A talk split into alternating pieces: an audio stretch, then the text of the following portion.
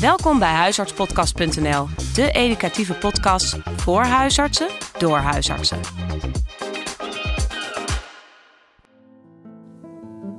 Welkom bij deze podcast. Goed dat je weer luistert. Dit is een podcastserie over suïcidepreventie, gemaakt in samenwerking met 113 Zelfmoordpreventie. Ik ben Femke Veldman, huisarts. Het is een podcast voor patiënten, mantelzorgers, nabestaanden, zorgverleners, maar met name nu gemaakt voor huisartsen die er in hun spreekkamer zoveel mee te maken hebben. De serie bestaat uit vijf delen en we raden je aan om bij deel 1 te beginnen en dan per deel af te luisteren, omdat we ook in die volgorde terugkomen op eerdere podcasts. Dit is deel 2. In dit deel en in het vorige deel vertellen twee mensen over hun niet geslaagde suïcidepoging. In de drie podcasts die daarna komen, zullen we ingaan op verdere aspecten van suïcide. In deze podcast horen we het verhaal van Klaas-Jan Barneveld. Hij is 39 jaar, komt uit Genemuiden en heeft 4 en 2,5 jaar geleden een suïcidepoging gedaan. Hij is geen patiënt van mij in tegenstelling tot Riekje uit deel 1.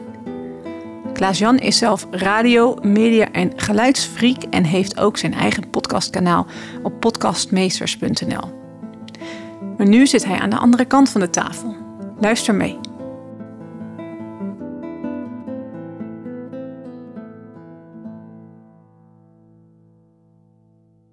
Klaas-Jan, goedemorgen. Goedemorgen. We zitten hier aan tafel in jouw eigen podcastmeesters.nl ruimte. Ja, Maar ja. nu zit je aan de microfoon terwijl ik jou de vragen stel. ja dat is Ja. wel even wennen. Dat is wel wat anders, ja. Andersom, Ja. ja. Ja, we gaan het over iets hebben. Ja, dat is een, eh, een heel nare tijd geweest in het, eh, in het verleden. Kan je zeggen hoe het nu met je gaat? Ja, op het moment gaat het, eh, gaat het eh, best oké. En dat, dat klinkt een beetje omslachtig misschien, maar ik ben altijd heel voorzichtig in, in, eh, in, in eh, uiterste, zeg maar. Van ik voel me nu heel goed. Of, want eh, ja, het kan, het kan heel snel op en neer gaan. Maar als ik een cijfer moet geven, zeg maar, dan is het een 6,8, 6,9. En dat is een heel goed dagcijfer voor mij. Dus ehm, nee, het gaat, het gaat goed. Nog wel in therapie ook natuurlijk nog wel. Dus dat kost ook nog wel energie en tijd. Maar eh, ja. ja. Het is wel een cijfer met, met één cijfer achter de komma. Ja, decimaal. Ja, Ja, ja, ja. ja, ja. dat zegt het misschien niet. Ja, Zeg wel wat. Ja, je bent er wel eh, mee bezig. Ja. Hey, we gaan eh, samen eens terug in de tijd. Er is, eh, ik zei al in de intro, je hebt twee suïcidepogingen gedaan. Ja. Dat was vier jaar geleden en dat was tweeënhalf jaar geleden. Mhm. Ehm, kan jij ons eens meenemen naar de, ja, de tijd daarvoor? Hoe, hoe- stond je het leven? Hoe ging het met jou? Ja het, is, het is bijna te veel, zeg maar, om in een, eh, in een podcast eh, te vertellen. Dus ik probeer het in hoofdlijnen te vertellen. Ehm, toen ik eh 23 was, kwam ik van, eh, van de opleiding commerciële economie af. Ik had al een relatie sinds mijn vijftiende. Eh we zijn getrouwd toen ook eh, eh, een jaar nadat ik eh, ben gaan werken. Ik ben gelijk begonnen met werken bij een bank. Dat eh, liep meteen op die manier. Maar eigenlijk ben ik helemaal, ben ik helemaal geen bankman. maar ik, ja, ik werd daar meteen aangenomen en eh, het was wel leuk met klantcontact. Dus dat gedaan. Ehm, maar eigenlijk door de jaren heen. Ik werd gevraagd door een ander bedrijf om daar een bedrijfsunit te, te, te komen aansturen. Dat was super gaaf. Je, je bent dan wel in een soort van ja, vereerd natuurlijk dat ze je vragen. Ehm, eh, daar ben ik toen ingestapt, maar eigenlijk was ik gewoon nog te onervaren. Want eh, ik moest meteen leiding geven aan een, eh, aan, aan een flinke club. Eh, Met productie in Polen, eh, warehousing hier. En het bedrijf had, had op dat moment best wel moeilijkheden. Moest echt alle zeilen bijzetten. Hoe oud was je toen? Toen was ik 27. Ehm, en dat, ah, op zich ging dat, ging dat best ook wel oké. Alleen, er waren ook wel punten die ik moeilijk vond. Of waar ik ja, tegenop zag. Maar ik liet niet merken dat ik dat moeilijk vond. Want Ja. ik moest natuurlijk voldoen aan het plaatje. Ja, je moest presteren. Ja, en, en het gekke is dat, dat degene die me aangenomen heeft, de, de eigenaar van, van, van een groep bedrijven, die heeft nooit geen druk bij mij neergelegd. Eh, ehm, maar dat gebeurt puur, of in dit geval in mijn eigen hoofd. Ja, en dan eh, wordt het een hele lastig eh, gevecht. Want nou ja, de eerste keer uit zich dan een burn-out. Nou, daar ga je voor een soort van in behandeling. Eh, je lapt jezelf een beetje op, je komt weer op adem en je gaat eigenlijk gewoon weer terug. Eh, in mijn geval. En dat is denk ik vaak zo. Dat je niet echt de pit eh, eruit gehaald hebt. Ja. Waar, waar komt het nou echt vandaan? Want het is, uiteindelijk is het een veel groter plaatje. Het heeft niet alleen met je werk te maken. Nou ja, dat mondde uit in een, in een depressie uiteindelijk. En ook in een scheiding. Eh, Die scheiding geeft ook wel iets aan, denk ik. Want wat ik al zei, hè, ik ben getrouwd met mijn jeugdliefde, zoals ze dat dan zeggen. Maar ja, in een bepaalde gemeenschap, dus je gaat ook daarnaar vormen, in je hoofd met name. En daar ligt natuurlijk een, lastige, want ja, dan ga je een gevecht voeren tegen, je, tegen jezelf. En alles wat je een beetje om je heen geleerd hebt. En, en nou ja, dat, dat gevecht, dat, uh, dat werd op een gegeven moment heel zwaar. Met name dat ik echt vond dat de mensen in mijn omgeving, die, uh, die waren gewoon beter af wanneer, wanneer ik niet zou zijn. Uh, daar kwam het uiteindelijk op neer. Want dat gevecht, was dat eigenlijk het gevecht om het plaatje zo te houden zoals je het zelf zou willen en zoals je het ook voor de buitenwereld wil houden? Ja, ja dat, dat is, je bent eigenlijk de hele tijd ingevecht met het omhoog houden van het plaatje. Ja. Ook omdat je denkt dat het ook normaal is om het omhoog te houden. Want ja, dat, dat, zal dus iedereen wel doen, denk je dan ook. Was dat bewust dat jij dat toen al zo bedacht? Of is dat achteraf zo? Uh... Dat het die lat zo legt op die manier? Dat, nou, die, die, dat, jij, dat jij het zo belangrijk vond om dat plaatje goed te houden? Ja, nou ja, dat, dat, dat, dat heeft denk ik een aantal factoren. Ten eerste ben ik er persoonlijk denk ik gevoelig voor. Uh, dan meer gevoelig voor wat andere mensen van me vinden. En welke mening ze hebben. Uh, wat ook weer te maken heeft met natuurlijk een minder sterk zelfbeeld. En de, ja, de maatschappelijke omgeving. Uh, ik kom uit, uit Genemuiden, schitterende plaats. Uh, ik, ben, ik ben heel trots op Genemuiden. Um, het heeft heel veel positieve aspecten. Maar ook aspecten die, die het zwaarder kunnen maken. En zeker psychisch zwaarder kunnen maken. Nou ja, wat je zegt, omdat je dat plaatje probeert omhoog te houden. Ja, wat eigenlijk om, niet omhoog te houden is. En wat nog veel erger is, het ligt niet bij je echte zelf, hm. bij je echte binnenkant. Want je bent eigenlijk gewoon aan het rationeel aan het bouwen gegaan. Ja. En dat is een heel groot verschil. Ja. Maar was je er op dat moment ook bewust van? Nee, dat, dat, is, dat is echt pas in de afgelopen jaren na therapie ja, Is, dat, is dat gekomen. Kijk, wat je, wat je ziet is dat uh, wanneer je dat traject ingaat, mm -hmm. en het is bij veel mensen denk ik zo dat je begint met een soort van burn-out en dan hè, twijfelachtige klachten en ja, toch wel depressief. En, dus dat gebeurt vaker, uh, bij, denk bij veel mensen, maar dat je in, in een één op één gesprek met een huisarts hè, of een praktijkondersteuner of een, een, een, een, psycholoog, ja, als jij rationeel al zo lang die hele vormstructuur gebouwd hebt, ja, dan moet je, moet je wel heel snel doorheen kunnen prikken om dat uh, te zien. En dat is eigenlijk onmogelijk. Want dat is gewoon jouw status quo op dat moment. Ja. Dat is hoe jij het voelt. Ik moet het gewoon hoog houden. Ja. En uh, er is niet echt per se um, iets mis mee. Misschien. Nee, nee. En, en, en ook uh, gewoon proberen weg te blijven bij dat ze bijvoorbeeld zeggen van ja, maar. Uh, we zien toch wel dat de stress ook effect op je heeft. Maar ja, dat, dat mag natuurlijk niet gezegd worden. Want mm. ja, dat, dat is niet stoer. Die stress moet helemaal geen effect hebben. Ja. En toen uh, resulteerde dat erin dat je zoiets had van ja, ik, ik zou beter af zijn, of de wereld zou beter af zijn zonder ja, mij. Ja, ja, ja vooral, vooral dat, dat stukje van anderen, zeg maar. Want ik heb een dochter, een schitterende dochter. Uh, de, en gelukkig kunnen we ook over dit vrij open praten. Dat is denk ik heel belangrijk. zeker omdat er natuurlijk veel gebeurd is in die periode. Maar ook voor Sofie belangrijk om te weten dat je, dat je daar je gewoon over uit kunt spreken of vragen kunt stellen. Want hoe oud is zij nu? Twaalf. Oké, dus zij heeft dit hele proces wel ja. meegemaakt. Ja, en ook, en ook precies, en ook echt wel bewust, zeg maar. Hm. Um, ze doet het hartstikke goed. in de, ze, zit goed in haar vel. Ze zit net naar de eerste klas, voortgezet onderwijs. Uiteindelijk vond ik het dus ook echt voor haar gewoon beter dat ze, ze verdiende gewoon een betere vader met een gezond verstand weet je natuurlijk van ja, dat is, dat is een hele domme gedachte, want ieder kind zal dat. Maar op dat moment voelde dat echt zo. zo. Uh, en toen het, uiteindelijk niet gelukt is, uh, uh, de eerste keer en ik bijkwam op de intensive care, um, ja, was ik ook van overtuigd dat iedereen nu nog veel meer boos op mij zou zijn, mm. omdat ik dit gedaan had. En dus in mijn hoofd was echt de hele wereld boos op mij. Um, en uiteindelijk blijkt dat niet zo te zijn. Maar dat, dat komt door nou ja, kleine momenten dat je dat eh, begint in te zien. Alleen, uh, ja, dat, dat, dat vond ik heel erg moeilijk, het omgedraaide beeld. En om dat ook uit te leggen aan Sofie natuurlijk. Hè, want dan vertel ik het tegen Sofie. En dan zegt Sofie, maar papi weet dat het niet zo is. Ja. En zei, ja, lieve schat, dat weet ik ook. En dat, dat weet ik heel goed. Alleen dat geeft wel aan hoe, hoe ziek en hoe verkeerd je denkt eh, als je zover bent. Ja. Als je terugkijkt naar dat moment dat jij die gedachte in je hoofd had en dat, dat je jezelf niet van een gezonde gedachte kon overtuigen. Ja. Deelde je dat toen met mensen? Nee, eigenlijk niet. Zeker niet op het stukje van, van suïcide, want dat, dat is zo'n vreemde gedachte. Ja. en zeker in een, in een, een gesloten gemeenschap of, of, mensen die elkaar goed kennen, ja, is, dat, is dat iets wat je niet snel deelt. Maar hoe was dat gevoel, hoe was die gedachte aan suïcide? Was het echt een, een weloverwogen idee van ik kan, de wereld is echt beter zonder mij? Ik... Ja, ja dat, dat is waar het op, uiteindelijk op uitkomt. Maar het is echt wel een sneeuwbal-effect eigenlijk. het begint in mijn geval, als ik terugkijk, uh, dan die gedachte had ik al wel eerder jaren daarvoor, zo heel nu en dan. Mhm. Dat ik dacht van, nou, het ja. zal gewoon beter zijn. En dan, en dan was het weer weg. En dat, dat zaadje begint eigenlijk gewoon uh, te groeien. Uh, en en hoe verder je natuurlijk in het depressieve traject komt... en, en in, het, in het destructieve traject... ga je dat ook steeds meer um, um, ja, een soort van geloven. Je wilt niet laten zien dat je het zelf niet meer in de hand hebt, zeg maar, want je gaat het wel fixen.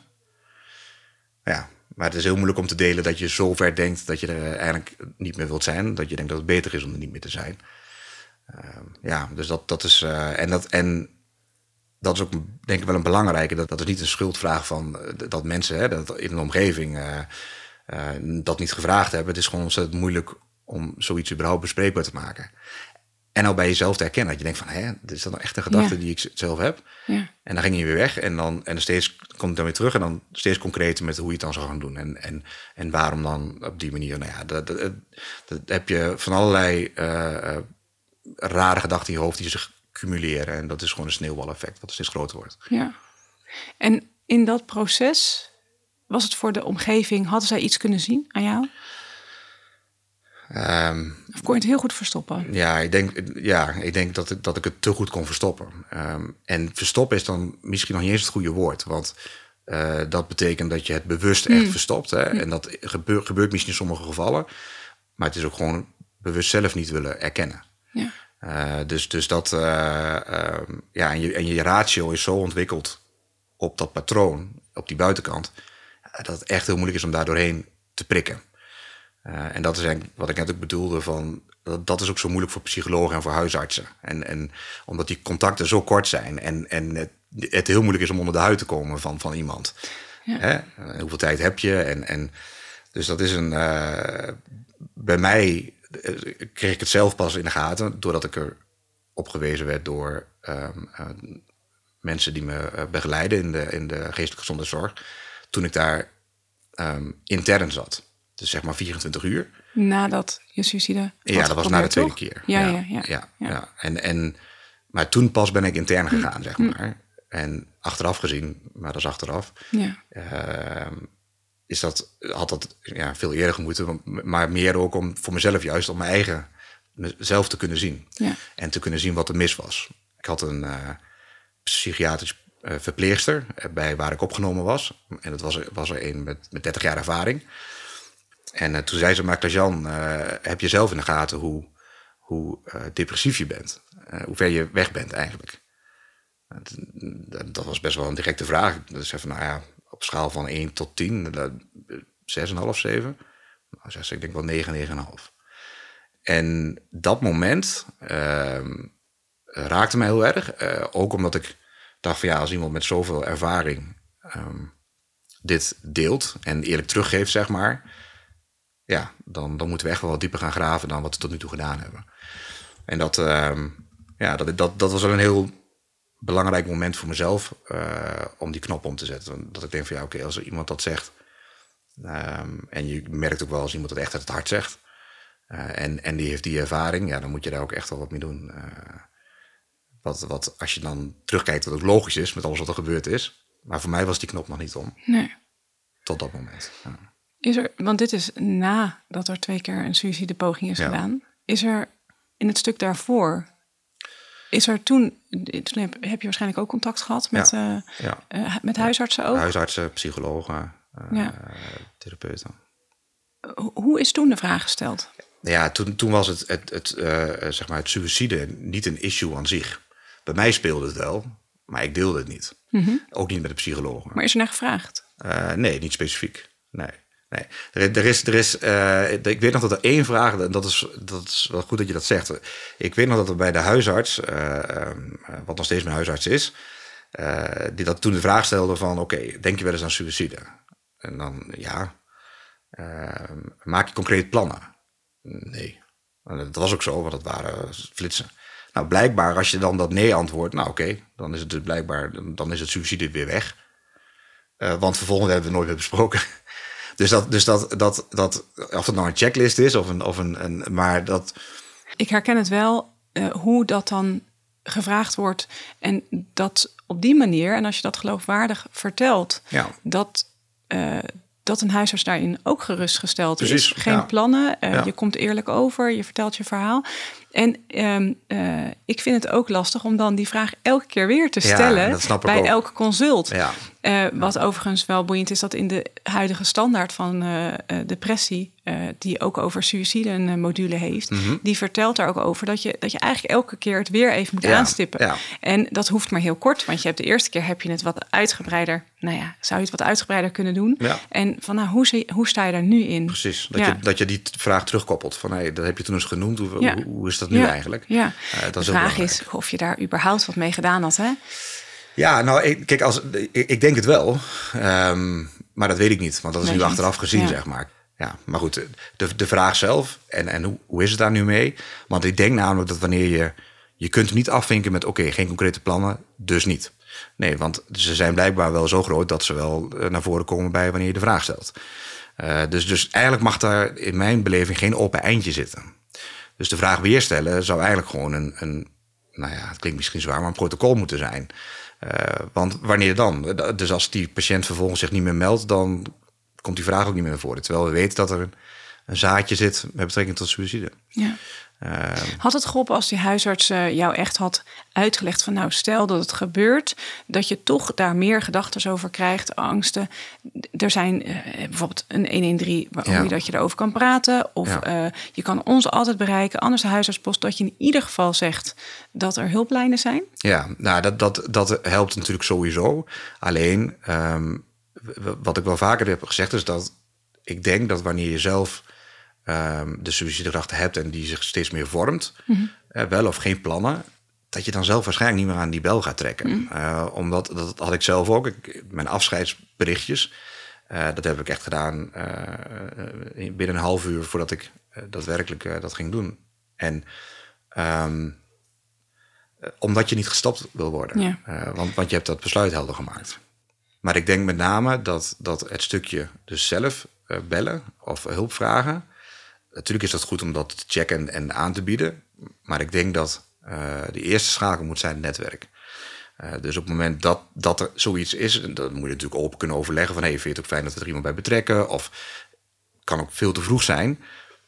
Maar eigenlijk ligt de oplossing bij het netwerk. eh, bij, bij degene die er dicht op zitten. Ehm, niet omdat je daar altijd alles tegen verteld hebt.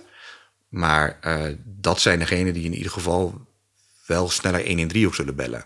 Met Ja. de vraag. Want dat hebben we best wel een tijd gehad. Dan was ik al in behandeling bij een GGZ-instelling. Eh, maar eigenlijk hadden de mensen die direct om me heen stonden... geen idee waar ze naartoe moesten grijpen of bellen... eh, wanneer, wanneer ze merkten dat ik verder afgleed. Ja. Ehm, dus dat, was eigenlijk, dat netwerk was niet geborgd. Hm. Ehm, en, en ik denk dat daar heel veel winst te halen is. Was jij ook alleen naar de huisarts of Ja. het, eh, psycholoog? Ja. Ja. Ja. Ja. Goeie om daar inderdaad iemand in te betrekken, dat iemand daarbij is. Ja. ja, dat is denk ik een hele belangrijke. Want, want diegene is ook degene die eigenlijk de, actie bijna zal moeten nemen. Want, nou ja, wat ik al zei, als iemand nog, eh, zover is, dan... Ja, die staat nog met twee voeten op de wereld. Die kan nog zien eh, Ja. jou in de gaten houden. Ja, en ook dat, ook dat is een lastig hoor, moet ik eerlijk zeggen. Want voor de partner is het vaak nog wel lastig om dat, om, hè, om dat aan te kunnen geven. En eh, zelfs naar de partner toe wil je het eigenlijk niet toegeven, want het is ook een zwakte. Ja. Want Ja. jij bent toch, die, jij bent toch die, diegene die, die alles fixt. Dus ja, je bent daar tegen heel weinig mensen denken open in. Ja. Maar mensen kunnen wel zien of het goed met je gaat of niet goed met je gaat. Ja. Ja, en daar heb je het denk ik voor nodig. Een dream team noemen ze het ook wel. Tenminste, ik las een boek van laatst, daar, werd het als dream team genoemd. Maar gewoon echt mensen in je netwerk die op je aansluiten en waar je eh, een connectie mee hebt. Ehm, terugvallen, maar ook dat mensen kunnen zeggen van... hé, gaat het echt wel goed met Ja. je? ja, wat een goede term. Dat is ook goed om dat dan te onthouden voor Ja. huisartsen. Van, oh, we moeten hier even een dreamteam om eh, creëren. Eigenlijk wel. Ja. ja. En, en, en, en het, wanneer diegene dat uit, moet natuurlijk ook niet meteen zijn... dat diegene denkt van, oh, nu heb ik wat gezegd en nu wordt nu alles wordt ingeschakeld. Ja. Het moet juist laagdrempelig Ja. zijn en in gesprek met die patiënt. Of die, Ja. hè, de, van, oh, vind je het prettig als we, wie zouden we er eigenlijk bij kunnen betrekken? Want dat zou ik zelf ook wel prettig vinden. ja. Ja, dat ligt natuurlijk bij jou, die vraag. Ja. Ja. Maar die vraag die die ehm, eh, persoon, wat was het, een eh, eh, sociaal-psychiatrisch verpleegkundige, denk ik, Ja. die in het latere fase voor jou belangrijk was. Klopt, ja. Ehm, eh, die vraag die zij stelde, om jou echt eh, zelf te laten beseffen, weet jij wel hoe diep je zit? ja. Dat is natuurlijk een eh, vrij lastige vraag, want eh, de- ja, als jij dingen voor jezelf houdt, dan is dat voor een huisarts of een hulpverlener ook heel lastig om te weten hoe diep je zit. Ja. Maar dat, dat, dat eh, jij überhaupt doorhebt dat jij een dreamteam nodig hebt. Ik zou dan zelf een beetje huiverig zijn om eh, dat bijvoorbeeld aan jou te vragen. En jij zegt een bepaald cijfer. Nou. Ik zou niet zo eh, eh, kordaat als die sociaal-psychiatrische verpleegkundige zeggen... nee, jij zit veel dieper. Ja, ja ik, nee, dat, dat kan ik me voorstellen. Alleen, ehm, ja, het, het, het helpt wel. En ik denk in het begin dat je, dat je therapie hebt, en dat herkennen mensen vast, dan eh, ben je er helemaal klaar mee dat ze je constant vragen van hoe voel je je nou? Oh ja, ja, ja. Nee, Ja, hoe voel je nou? Hoe voel je nou? Maar, maar die temperatuur meten, zeg maar, dat is, die is wel cruciaal. Eh, eh, want blijkbaar heb je daar zelf een heel troebel beeld in. dus je vertaalt voor jezelf al niet goed, laat staan voor je omgeving. Maar het feit van, en je zegt het met decimale cijfers geven, dat is wel een soort van methode geworden, ook in mijn directe omgeving, waarbij ze wel gewoon kunnen vragen van, hé, hey, wat is je cijfer? ja. Eh, kijk, en, en uiteindelijk door de therapie ben ik natuurlijk wel zover dat ik ja, daar eh, ook zo dicht mogelijk bij wil zitten. Want ik Ja. weet dat ik daar ook baat bij heb, Ja. eh, wanneer we daar eh, helderheid in hebben. ja. En het geeft voor hun ook een soort van houvast van, oké, nou, weet je, het is voldoende, maar eh, staat er nog wel iets te gebeuren de komende week? Of, dus goed. Ja, dat is echt wel een hele fijne ehm, ehm, nou ja, soort van houvast die je wel kunt. Ik, ik adviseer altijd om dat wel te hanteren bij depressieve gevoelens of bij dat. Maar a- als jij daar nu zo open over kan zijn en eh, met een paar decimalen naar beneden, als het echt niet lekker gaat en Ja. dat de omgeving voor jou in de gaten houdt hoe jij je voelt, dan heb je dus zelf ook wel echt wel enorme stappen gemaakt om ehm, een bepaalde kwetsbaarheid toe te laten. Ja, d- ja, dat vind ik altijd heel lastig om te beantwoorden. Want dat, dat, dat is ook zo. Eh, want ik, dat kan ik ook niet ontkennen. Alleen, eh, Je houdt het beeld niet meer hoog. nee, nee, zeker niet. Nee, dat- nee dat, dat, dat is absoluut verleden tijd. Eh, dus, dat- dus dat is ook een, wel een last van, van mijn schouders. Ja, uiteindelijk. En te zien dat mensen je nog steeds wel gewoon ook even in, groeten. Dus dat is het belangrijkste eigenlijk om je negatieve gedachten weg te krijgen. Is puur de ervaring ook te zien eh, en, te, en te voelen. maar zou je, want er zijn vast ook mensen die hier naar luisteren, die zich daar heel erg in herkennen, in jouw verhaal. Ehm, eh, eh, vanuit dat punt, dat plaatje hoog houden, Ja. Wat, wat zou jouw, eh, jouw, jouw gouden tip zijn voor, voor mensen die dat ook zo voelen? Ja, volgens mij eh, is de, de belangrijkste eerste stap is om eh, naar je echte ik eh, toe te komen. Je ware ik. eh, eh, Ja. In ieder geval naar, naar, naar je binnenste. Eh, en dat klinkt soms heel zweverig. Dat mensen denken van ja, leuk, dat is hartstikke goed. Een ware ik, bladibla. Ehm maar wat het, het, betekent wel dat je gewoon echt jezelf leert kennen. eh, beter moet leren kennen. En daardoor ook jezelf, nou ja, hopelijk eh, beter kunt accepteren. En dat het ook voldoende is wanneer het gewoon oké is. Ehm, maar dat kost heel veel tijd. Eh, want dat zit er heel diep in. Ja. Eh, Ja. Dus dat is gewoon iets wat, ja, Gevormd door de jaren, ja. ja, wat echt gevormd is. Ja. ja. Ja, en dan was jij bang voor eh, meningen van buitenaf. ja. Is, is dat tegengevallen nu je daar... Hè, je, je praat hier in een podcast over. Nee, helemaal niet. Want de, de, ehm, de- het negatieve beeld in mijn hoofd, zeg maar, is, is, dat heeft, is in de werkelijkheid nog nooit bij in de buurt gekomen. Nee, nee, nee. Eh, d- dat maakt het ook zo, zo hè, omdat het zo ver uit elkaar staat. Nou, Ja. ik heb nog steeds discussies met therapeuten die, die, die eh, of, of begeleiders die te zeggen van ja, wie legt de lat te hoog? Ja, ik leg hem niet hoog. Nou, alleen dat stukje al, dat ik hem dus niet hoog vind en en ander wel, daar zit, dus- daar zit dus Ja. een vertaalslag. Dus, dus eh, ja, dan, dan moet je daar wel dieper in gaan duiken. En, en vooral dus in eerste instantie echt naar je binnenkant, naar jezelf. En dat is, dat is misschien ook wel het, het engste voor mensen. Ja. Dat je dan denkt van ja, ja, want dan, dat moet ik erkennen, dat had ik zelf ook. Ik dacht van ja, maar mijn binnenkant is dus veel, veel minder compleet dan wat ik aan de buitenkant wil laten Ja. overkomen. Of in ieder geval voor mezelf vind dat het moet zijn. Ehm, ehm, ja, dan moet je daar voor je, dan moet je daar eerst al voor jezelf natuurlijk al, eh, al, eh, al eerlijk, eh, eerlijk over zijn. Ja. Ja. Als je teruggaat naar, ehm, naar eh, de momenten net voordat eh, je suïcide wilde plegen. Mhm. eh, je hoort van mensen dat er een soort van tunnel ontstaat waar mensen in zitten en eigenlijk Ja. geen oog meer hebben voor wat daar omheen gebeurt. Ja. Kan je, herken je dat? Ja, dat, dat herken ik zeker. Ehm, en, en die tunnel die, die, die vult zichzelf ook met alleen maar meer negatieve dingen. Het zuigt vooral negatieve, negatieve dingen aan. En komt dan binnen eigenlijk een, een eigen koker waar, waarbij je nou ja, eh, ehm, eh, dus gedachten krijgt eh, dat, dat familieleden of vrienden beter af zijn zonder jou. Ja, dat, dan moet je wel in een tunnel zitten, want dat is natuurlijk een, een, een hele, hele zware verkeerde gedachte.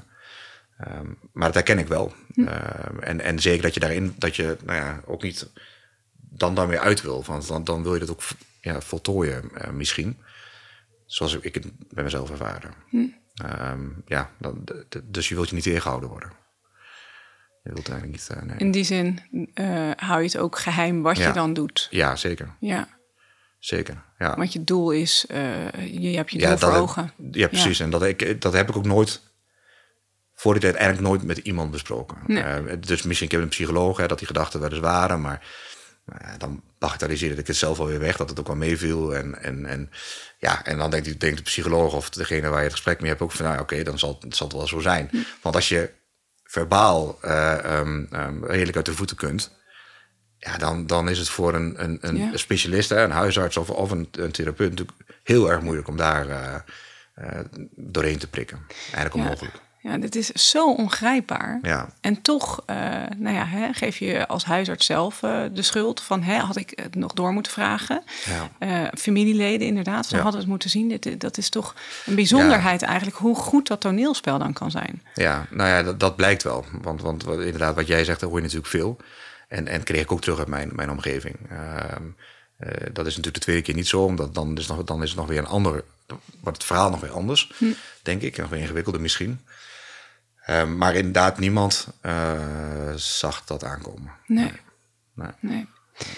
Dat, is, dat kan ik me voorstellen dat dat ook een beetje eh, eng kan zijn. Het is Ja. twee keer nu gebeurd. En eh, hoe, weet, hoe, hoe weten we dat de ware ik hier spreekt? Ja, nou, dat is een hele goede vraag. Want de, de, de, de- ik denk dat het iets is wat, wat, wat, wat ik zelf, maar, en, maar ook de mensen om me heen, zich eigenlijk constant moeten afvragen. Ja. Eh, voor mij, maar ook voor mezelf. Ja.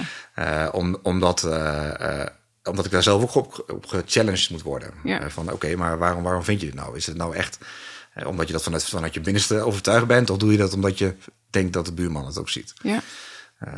Bijvoorbeeld, hè, dat is een voorbeeld. Ja. Dus ehm, ehm, ja, dat, dat, die, dat, die garantie heb je nooit. Want mijn dochter stelt natuurlijk ook de vraag van, doe je dat nooit weer?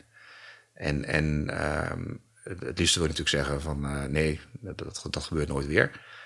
Maar dat heb ik de eerste keer ook gezegd. Eh, en natuurlijk ehm, tegenovergestelde gedaan.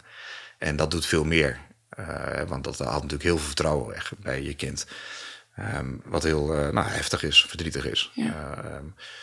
Maar ik zeg nu dan dus, als ze die vraag stelt of als ze het erover hebben, en, en dat gebeurt best nog wel eens, van eh, nee, maar je weet wel, papa kan niet zeggen van niet, maar papa doet er wel alles aan met de mensen om, om hem heen en met de begeleiding, dat we dat eh, niet weer eh, laten gebeuren. Ja.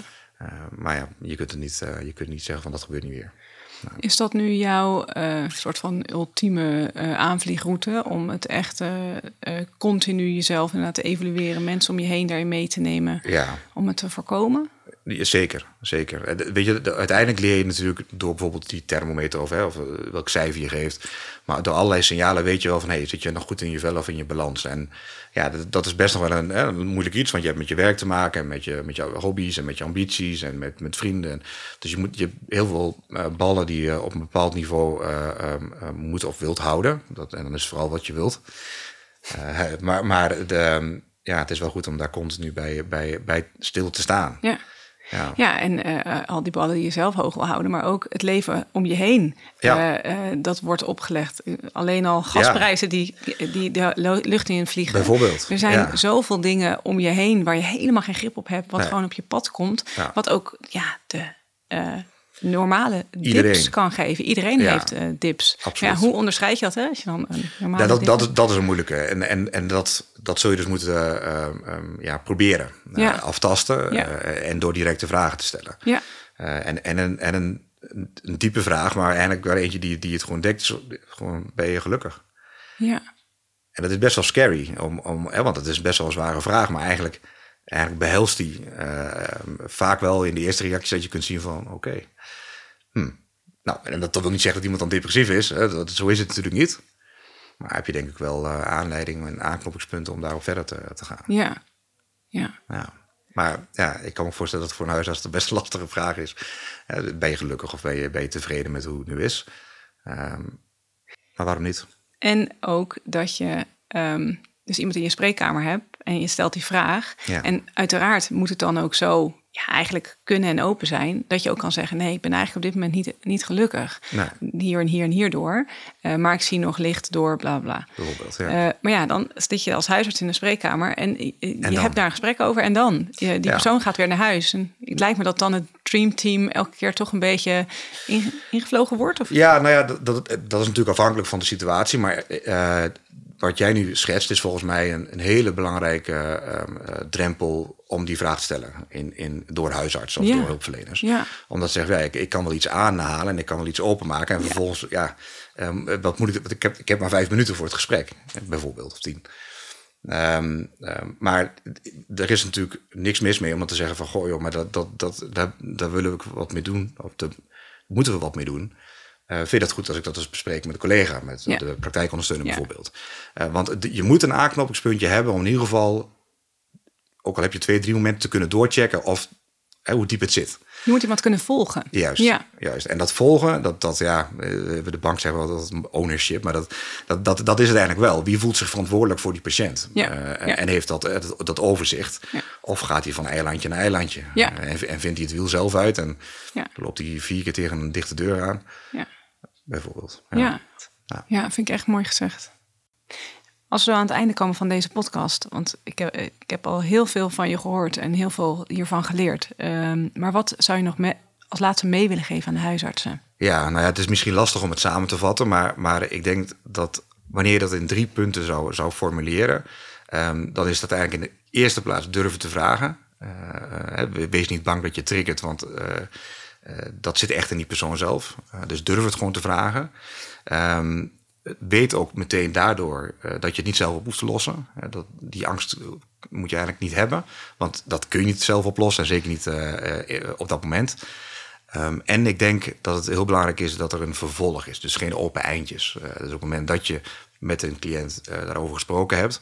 eh, en je hebt aanleiding om te voelen van... hé, hey, die depressiviteit gaat dieper. Dat er gewoon een vervolgafspraak is om het weer te vragen. Of bij een collega of bij een praktijkondersteuner. Maar dat er in ieder geval een vervolg is. Dat iemand niet zwevende is. Ja. En dan dus ook dat je bij de vervolgconsulten dat toch ook elke keer weer even vraagt. Absoluut, absoluut. En, en dat klinkt misschien eh, heel plat, maar het is eigenlijk gewoon een check-up. Eh, ook voor diegene zelf om er even stil te staan. Hè, want Ja. het kan het best zijn dat dat ook weer op de achtergrond verdwenen is. Eh, je hoeft het ook niet zwaarder te maken dan het is. Eh, maar wel die vraag stellen van... hey, hoe zit je er nu eigenlijk bij? Want Ja. toen vertelde je dat. Hoe gaat het nu? Ja. Klaas-Jan, heel erg veel dank voor jouw open gesprek hierover. Ik, Heel eh, graag gedaan. ik, ik kan er veel mee. Ik hoop eh, de luisterende huisartsen dat die er ook wat mee kunnen. Klopt. ja. En ehm, wij zullen dit verhaal ook bespreken weer met de psychiater en twee huisartsen in de volgende podcast. Ja. Dat wordt deel 4. Maar voor nu, dank. Graag gedaan. Dit was deel 2 van de vijfdelige serie over suïcidepreventie. Het was een podcast met Klaas-Jan Barneveld over zijn suïcidepogingen. En ik ben Femke Veldman. Volgende week volgt deel 3. Daarin zal Martine Peppelenbos ons vertellen over de achtergrondinformatie over suïcide. De cijfers, de risicogroepen en de risicofactoren. Hoe groot is het probleem nou eigenlijk? En bij wie en in welke situatie moet je er bedacht op zijn? Mocht je al meer willen leren over suïcide, dan is er de e-learning beschikbaar voor huisartsen. De link daar naartoe staat bij de show notes. Voor vragen of opmerkingen kunt u contactgegevens vinden op 113.nl. Denk je zelf aan zelfmoord? 113 en je huisarts is er voor je. Je kunt met 113 geheel anoniem bellen of chatten op het gratis nummer 0900 0113 of op de website www.113.nl. Bedankt voor het luisteren en tot volgende week. Bedankt voor het luisteren. Bekijk ook onze website op huisartspodcast.nl. Voor vragen of suggesties kun je mailen naar huisartspodcast.gmail.com. Tot de volgende keer.